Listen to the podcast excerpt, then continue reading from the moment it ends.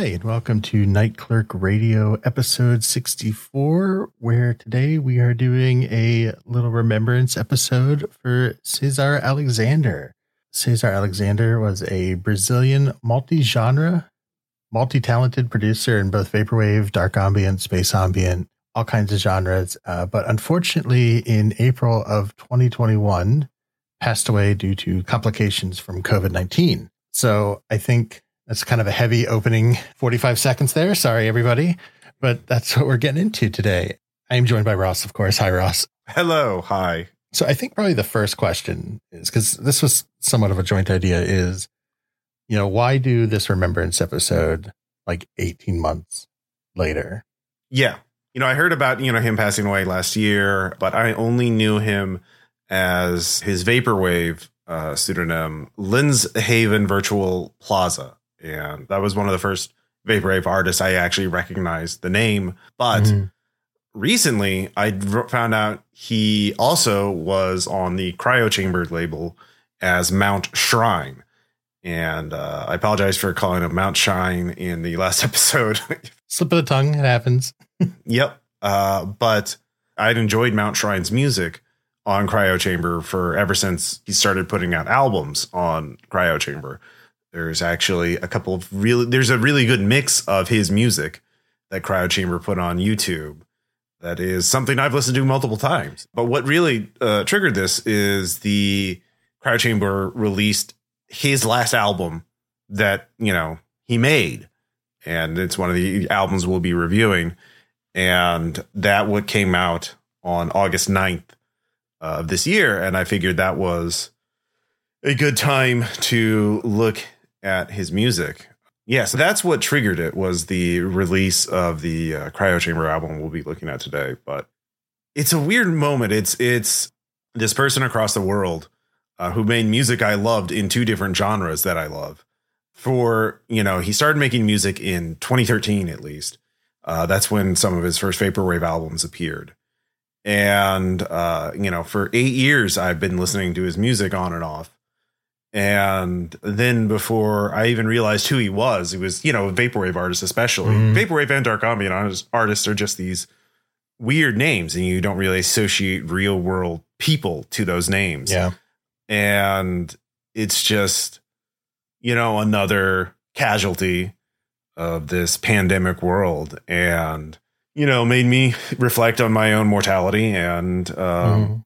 just uh, the state of the world, but like it's this person across the you know on a in a you know in another continent had a taste in a in a uh, uh, for music that I loved and that you know something that they could do resonated with me so much. I don't know. It it just it made me reflect on a lot of things, mm-hmm. and I think it's worth uh, discussing.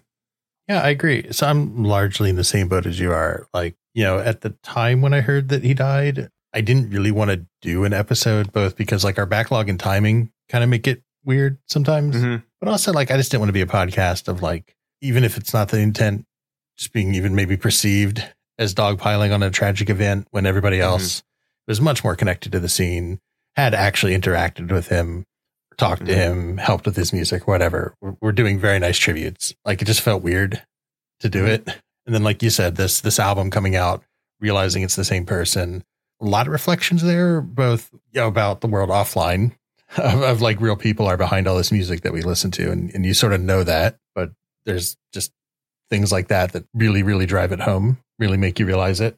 Another thing is also just, you know, in the real world, like mm-hmm. outside of you and a few other people, like no one else shares my musical tastes really. And, mm-hmm. but to know that someone across the world, obviously, had similar tastes because they they made music that I loved and and clearly there's a lot mm-hmm. of this that resonates with me and like resonated with Cesar and to know someone around the world had those that like mm-hmm. I was not alone that like that people all over the world have these the, these tastes and like it makes you feel connected and also in a way more isolated because now he's gone and we'll never have more music from him.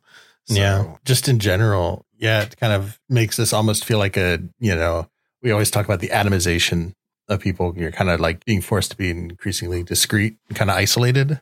Mm-hmm. But a lot of this podcast stuff has been like an inverse of that, of like mm. interacting with other people, kind of breaking down that Like I don't have to be the only person in my area. Yeah. And I probably never was. I just didn't know it. So like, you know, Ronnie and everybody is just a few hours up the road from you. You had no idea yeah. probably that there's such a huge vaporwave scene in St. Louis. Maybe, maybe yeah. you did, but it's it's in some sense right there. You just just far enough away that you feel isolated. Yeah. Boy. So I think the yeah. internet can kind of undo that. But then also in terms of musical tastes, it does really make me wonder how many of these anonymous people are like people I like or even disliked or I like projects by somebody I hate. Mm. You know, uh, which I don't hate anybody really, but just as an example, like, is there somebody who's like, oh, their music's gross. I, I hate this lazy vaporwave or whatever, but then they also make like awesome dark ambient. In this case, this person made awesome music of pretty much anything that they tried to release. Yeah. And then I think before getting into the actual album, kind of the last point for me on this is I do think there's an important curation aspect here. You know, we talked about this on the visual signals episode, but the way I describe it is like everything happens so much and so fast mm-hmm. that your kind of experiences and memories become disposable. They become like quickly replaced by new things. So I don't know if, if even one person missed the passing or like had forgotten or, or wanted to get back into enjoying their music again. I think a little reminder doesn't hurt, you know, ensure these people aren't like forgotten, which I don't think they would be. And I don't know if we're the breaking point on that, but like to do our little part of chronicling some aspect of vaporwave history, even if it's a, a sad one. Yeah. Yeah. I mean, looking at the um, cryo chamber mix I, I, listed earlier, which is called "Songs for Lonely Rainy Nights," mm-hmm. uh, Mount Shrine Archives. Uh, it has over half a million views on YouTube, and just the comments are all, you know, a memorial to him. And you know, people talk about I listen to the I sleep to this playlist every night. Mm-hmm. I just found out about you only to learn you recently passed away. That hurts, and yeah, it does. But like, at least there is this. There, you know, it is ephemeral as YouTube videos may be and YouTube comments may be, at least there's mm-hmm. this. And I mean, it makes you think about, you know, your own place in the world. Um, it's, I think it's very perfect for this style of music too, because like I think it's sort of like the kind of thing uh, Cesar would have wanted was just uh, songs for lonely rainy nights, and this it sort of encapsulate a lot of his music. Yeah, yeah, I agree. So unless you have anything else to say, I probably just think we should talk about the albums because they're really, really good.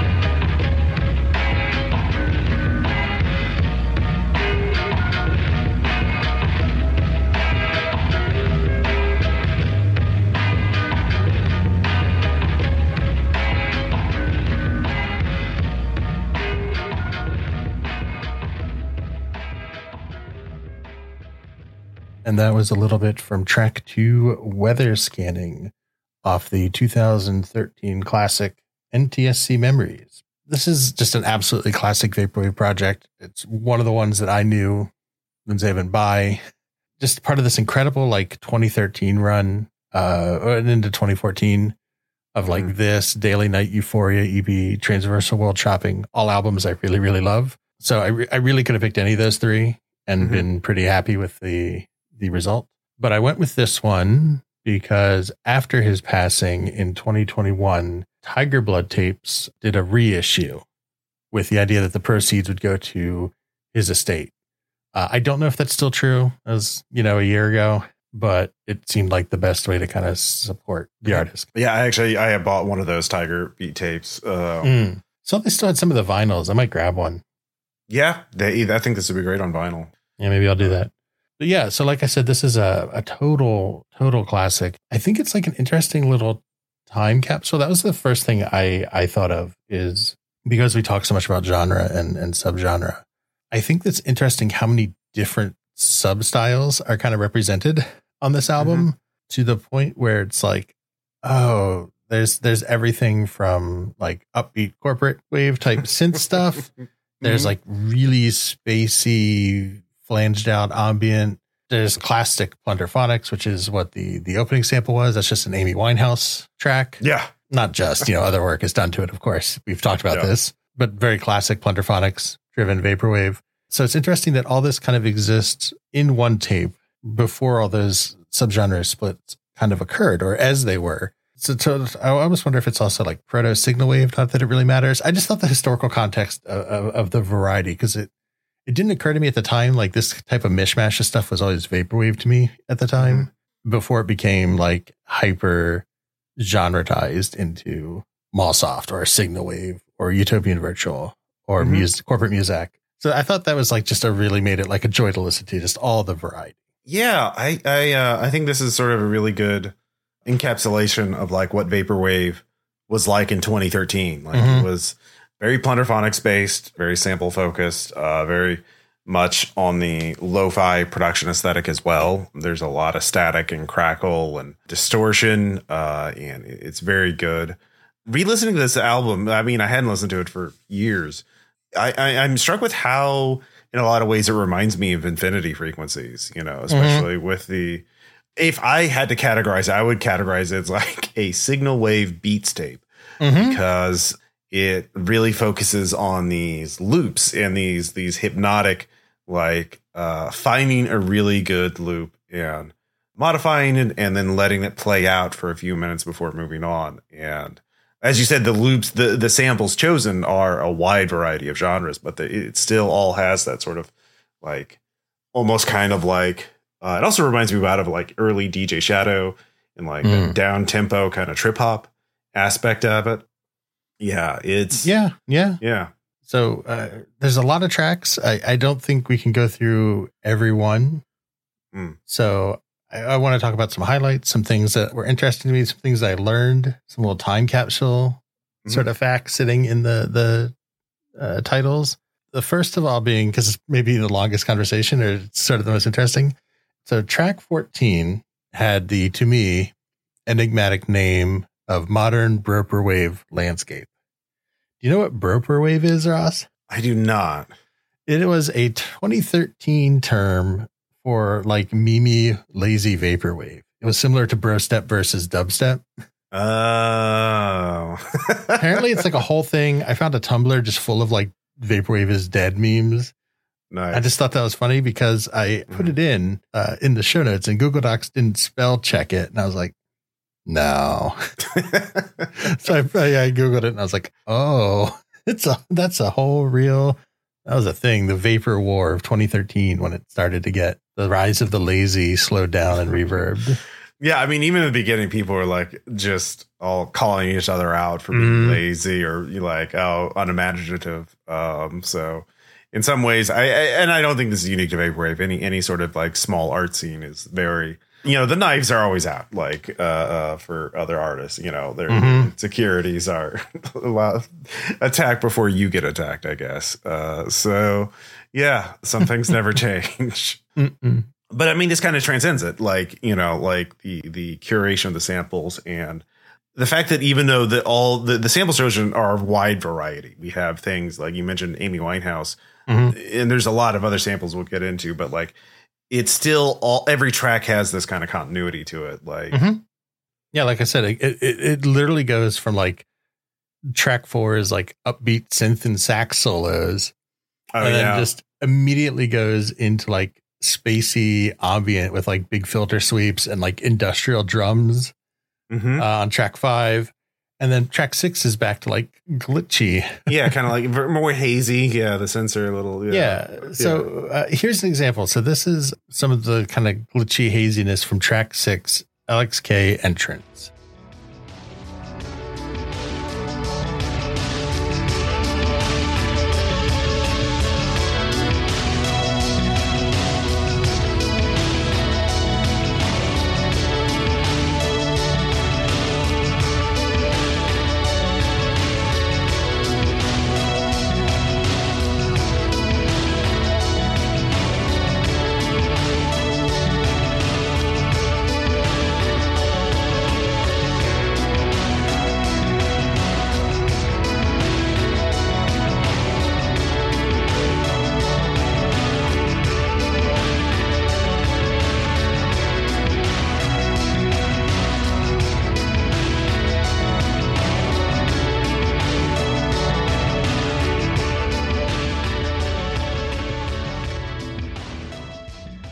So it just has like really great synth bass. Like I love the synth bass tone of this.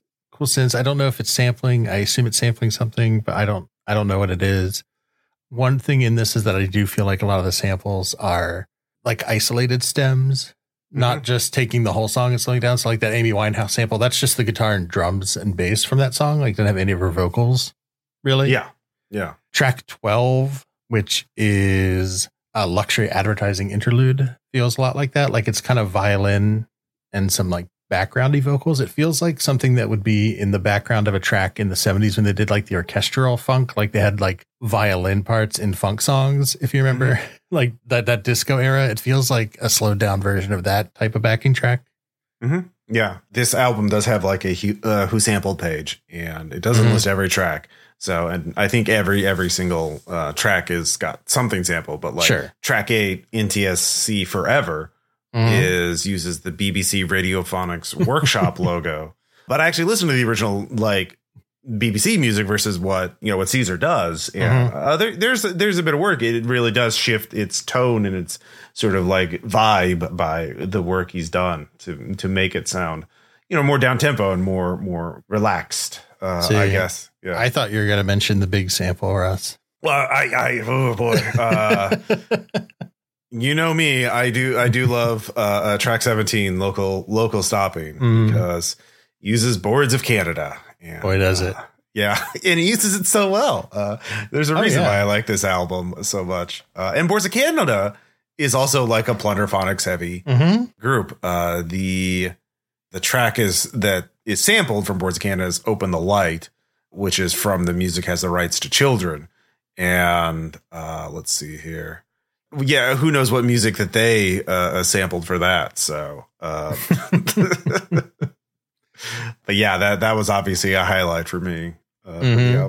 Mm-hmm. Um, I did also like track 14 because it gets kind of like utopian virtual with that, like, I don't know what that's like a xylophone or something, but like it's very Mm. nature Mhm. wavy kind of. Yeah, I really liked some of the tracks that felt like that. Like track 16, Web Mod. Let me play a little bit from that as kind of my last sample because it was my favorite track, I think, on the hmm. album.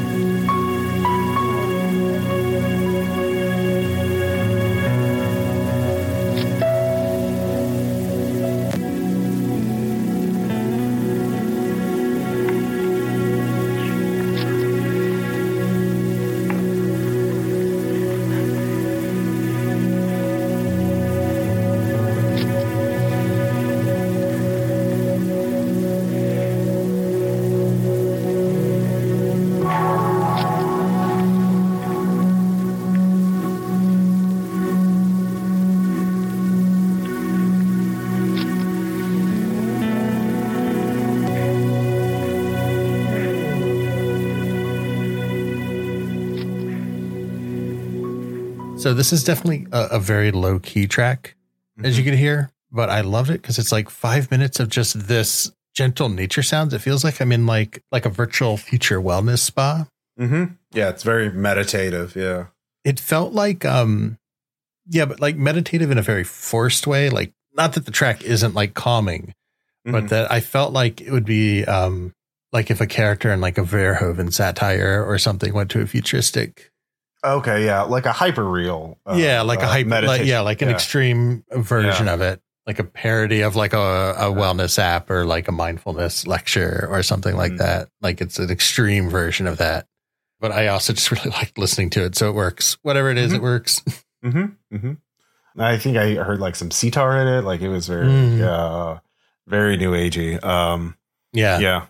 Oh, and by the way, this this album also samples Silent Hill. Uh, so you know, it's it? got all the it's got all the bases covered. Uh, yeah, Kira. Uh, oh, Yamaoka is yeah, Silent yeah. Hill. Oh, okay, okay, I didn't know that. I believe it is. Uh, yeah, I've been losing you is the track sampled from. It's in, in this album on. tr- Let's see here, Busan Sun Set, uh, and that's I've been losing you is in the Silent Hill Soundbox, uh, okay, which is I think a compilation of several different several different game soundtracks. Mhm. So yeah, but then it also has like chill summer jams on track 13, which is Sun Outline, which is like Mhm. almost like Outrun parody, yeah, yeah, it's true. like slowed down Outrun parody in a way. So like this this album just touches on so much so much stuff that we normally have have talked about in the, their own isolated context.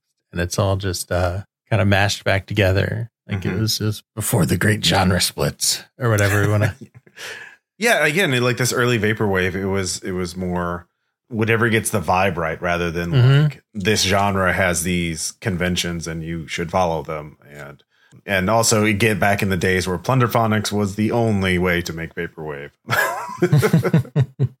get the fuck out of here, original compositions. Um, Damn. Don't post vaporwave. I love you. It's fine. I love all my vaporwave album production techniques. I don't care much for original compositions. That's it. Yeah. um, yeah. So unless you have anything else to say, I'm just going to leave it with I really enjoyed revisiting this album. I know I listened to it back in the day, Mhm. but I have so much more context for the genre now that it's a it's a really enjoyable listen. I, I highly recommend it.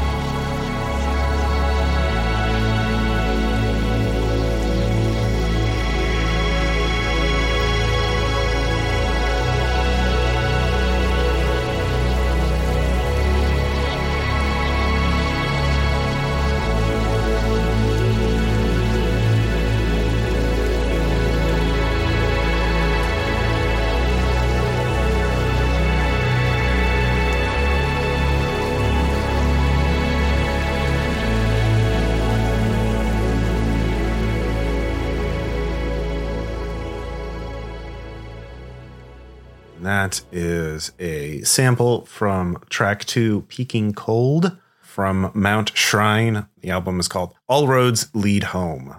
It is uh, his last album, and it was mastered and designed by uh, Simon Heath, Atrium Carceri, the, the person behind uh, Cryo Chamber. Mhm. And uh, yeah, it was released just uh, a little under a month ago, August 9th, uh, 2022. And, you know, a fitting capstone to a to a great career. But, you know, it is a sad and reflective meditation on loneliness and isolation. But in, in some ways, it's so reassuring that it's unlike a lot of dark ambient albums. There's no sharp edges.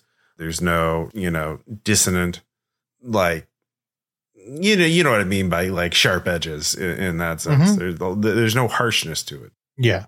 So the liner notes described it as sedative ambient, which I thought was quite fitting. These albums are always tough for me to do on these episodes because my first thought is like, boy, is this a cryo chamber album. Yeah. But again, they they know exactly what they they want to put out there. And mm-hmm. as as sort of callous maybe as, as that is, it, it always works for me. Is the thing I always find them enjoyable to listen to, even if I may unfairly not listen to them as closely as I do, like a really mm-hmm. varied vaporwave album. I never regret the time invested in this type of stuff. I always love listening to it. So, like, clearly, just need to to fix my attitude on, on my end. Well, it's actually tricky to do like a close listen to a dark ambient album. It is it is so sedative or seductive in it in the sense that like once you start listening to it, it's easy to absorb it and and lose track of it. It it, it kind of carries you away uh, Mhm. without you realizing it, and then you're like, oh shit, I need to be focusing on this. And that that's sort of like its appeal is Yeah. this is an album about like water in a lot of ways. It's about like the moving water. It's it's uh you know, you can make all kinds of, you know, metaphors about being carried away and you know, but like this album there are just waves of sound that carry you away. They just carry you off and it's very good late night listening like when I want, you know, in some ways it is the auditory equivalent of a, of a glass of warm milk to to help you go to sleep, which is not Mhm. like a bad thing because it's actually Mm. a very complex uh, and layered and textured soundscape. It is all only four tracks, but it's about 36 minutes. And Yeah, I loved it too. Like I said, it's been featured in a lot of the cryo chamber mixes. Uh, well, actually, it hasn't because this is brand new. But like, Mm. um, it's Previous Mount Shrine stuff has that. Yeah, yeah, yeah. Uh, but I feel like this is like a very, the most sophisticated version of it because um, there's a lot of different elements that go into it. So, like in track one, which is called uh, Foliage Floor, there's a lot of like, there's a lot of crackle to it. There's a lot of like static and these like very faint but audible uh, radio vocals Mm. contrasting with this, you know, this sweeping soundscape and the sort of murmur of these. They're not quite ASMR. They're not quite comforting because, you know, distorted radio, number station kind of recordings, but you can't quite understand what they're saying. I really like that Mhm. level where you can un- know that someone's talking, but you can't Mhm. understand what they're saying. Like it's both ominous, but yet it's kind of like, okay, yeah, it's nice. You're alone, but you're not. hmm Yeah, those types of little details I think are what makes this type of stuff stand out. As much as it does have like a lot of similar elements, you know, like that growing. You, you start with like I call them windy synths. Like you always feel like you're. They, they're very good at making you feel like you're outdoors. Mm-hmm. But yeah, like you said, the static voice over the radio and kind of they they build up in like the processing complexity, like effects start to layer and like chord voicings like slowly widen and change or other pieces join in. I think those little details go a long way. So like in track two, your sample, Mhm. the timestamp you chose, I don't know if it's as noticeable, but there's throughout this track, there's like really interesting background percussion. There's like little Mhm. robotic industrial like melodic effects. Like they sound like little robots or something. Like they're like these little like beat boops Yeah. and and they're just they just hang out there. And there's all these subtle effects. There's like the rain field recording type sounds. There's other nature sounds. I think there's like bugs and stuff in there, perhaps. Like as it- as it builds up to the kind of the synth part that that you chose, which is like the not really the drop, but you know what I mean. Like the the first part is is a lot of just these effects, Mhm. and there's just all those little layers. Yeah, there's there's a lot of contrast in this album, especially for um, a dark ambient album. Um, like the next track, track three, Forest Fire, Mhm. has a lot of like crackling static contrasting with these rolling soundscape synths, and I I, I like that because you know there there's a lot going on at any given moment, uh, and there's these Mhm. sounds you think you identify, but you can't quite. So, and it just kind of keeps on flowing by you. Yeah, I'm glad you used the word crackling because that was the most interesting thing to to me about this track. Because at first I thought it it felt a lot like the first track, but with like the little details being changed, which do matter, right? Of course, that matters. It is a different construction, but the processing on the static almost felt like somewhere between static and also like I thought of like fire crackling, and I don't know if that's something that's actually there or if I just saw that fire was in the track title and then I heard the static and it was crackly and I was like, oh, that sounds more like fire crackling. Mm-hmm. But it almost sounds like it's like burning in the background. Yeah. So like I said, there's even even for a Dark Ambient album, there is a lot going on. And even even later on, there there the spoken voice comes back in the Forest Fire, but again, it's too Mm. low to be understood. So the mystery builds, and then in the final track, which is the title track, "All Roads Lead Home."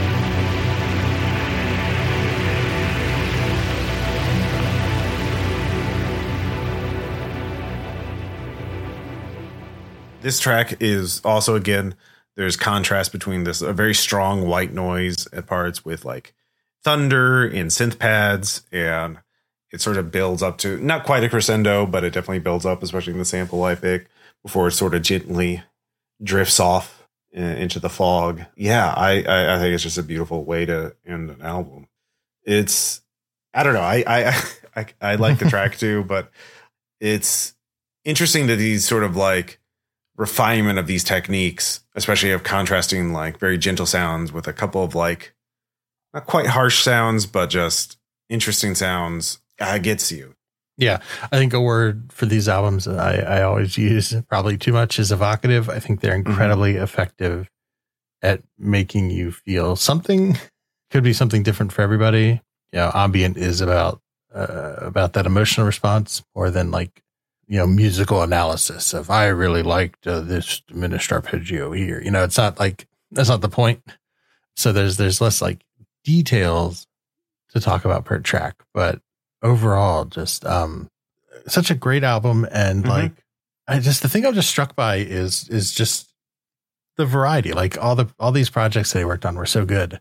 Mm-hmm. He had like another ambient project also, which I found out reading some memorials people wrote. Oh, that's right. So he also has one called Yasu Ether, which um, I'll put a link to one of the albums. All that's here will be sunlight. Also, a fantastic ambient album. Not this type of dark ambient. It's much more like drone. And I should have known because he tags the albums also as Mount Shrine, so that you mm-hmm. kind of know they're they're connected. But also just like great ambient, like a, a, slightly brighter version of some of this, like very um feeling like you're outside in the space. Field recordings a little more it's a little more open. It, it, it, was a new project. I think he probably wanted to do more ambient. Maybe I don't know. Who can say after the fact? But I feel like maybe he wanted to do more, but didn't want to deal with the dark ambient tropes. So it's like a slightly different approach. Yeah, but it's also really good. So that's gonna be the show notes too. That's kind of like an unofficial third album for this episode. So also check that out. Another uh, mix that I put a link in there there's a pod another podcast called a, a void podcast which is a mm. dark ambient podcast and they just post mixes. And the uh, person behind that actually was a friend of Cesar. And they just talked over the internet and he put together a track a mix which includes matt hibiki and another dark ambient name called kagu taba which is something to check out. But yeah so like again, like a lot of these artists, Cesar had a lot of different faucets, and it's a it's a tragedy he was unable to continue his work.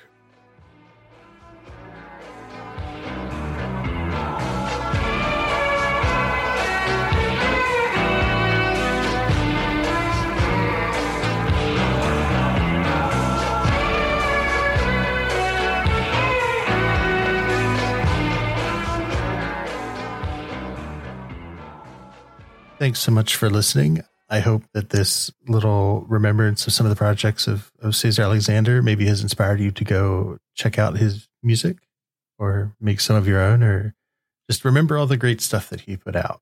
Next episode, we are going to be talking about the music of Doom, which uh, I guess I'm circling back around to my earlier point of, of chasing uh, views, so to speak. But you know, the the Quake album was very popular mm-hmm. and was really fun to talk about. And Doom, both the early 90s originals and like the 2016 revival, have really interesting aspects to the music that we're, we're going to talk about. Mm-hmm. Yeah.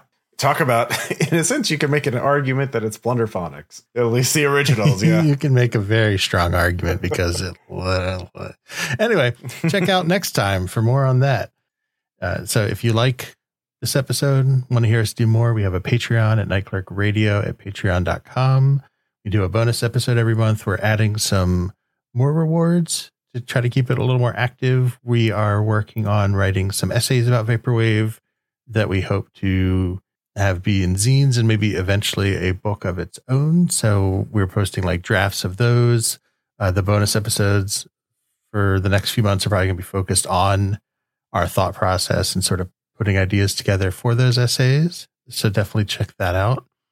If you want to talk to us otherwise, you can find us at Night Clerk Radio on Twitter. I am at Burke McBurkinson. Ross is at Ross Payton. We're also Night Clerk Radio pretty much anywhere else Facebook, Instagram, websites, wherever you do choose to interact with us. Just take a moment to click five stars or like or whatever. It really helps out. And most importantly, do a little word of mouth. Tell friends, family, enemies, build communities. So thanks so much for listening, and we'll catch you next time. Bye.